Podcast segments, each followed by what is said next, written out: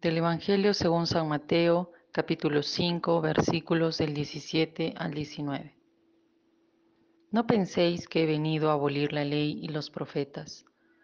No he venido a abolir, sino a dar cumplimiento.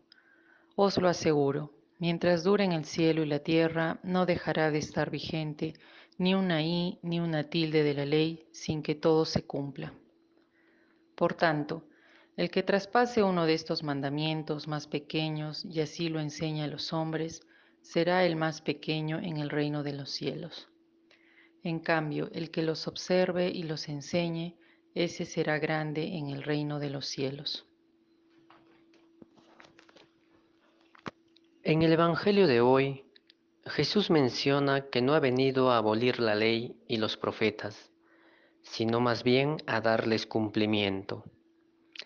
Se refiere a la ley de su tiempo, esas leyes que eran estudiadas asiduamente por los fariseos a quien Jesús criticó.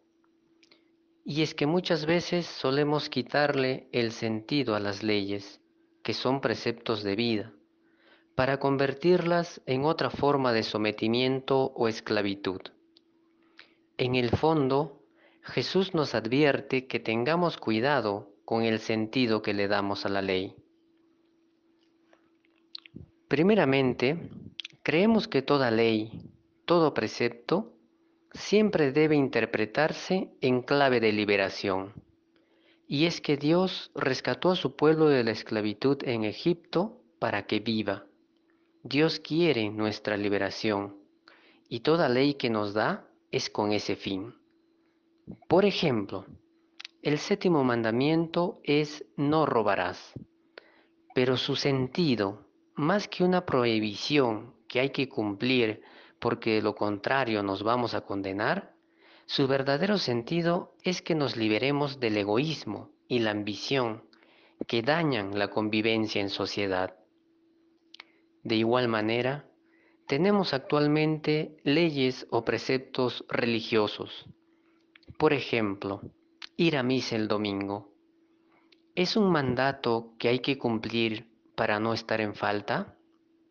Pues no, este no sería el sentido del precepto. Entonces, ¿de qué nos quiere liberar el precepto de ir a misa el domingo? pues quiere liberarnos de nuestro individualismo. Quiere que el domingo nos encontremos con nuestra comunidad para compartir la vida. Jesús es la vida. Jesús no vino entonces a abolir la ley, sino a darle cumplimiento, es decir, a darle su verdadero sentido, siempre en clave de liberación y de vida.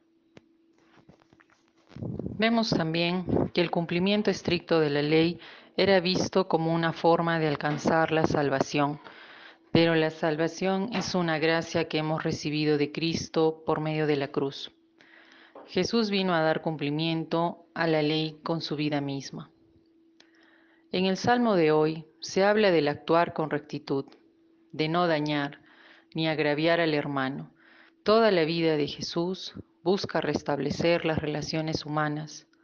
Y como cristianos ahora, con mayor razón en estos momentos de pandemia, estamos llamados a priorizar la vida ante cualquier interés económico, como lo vemos en las empresas que están distribuyendo el oxígeno a precios elevados, aprovechándose de la desesperación y necesidad de quienes lo requieren para vivir.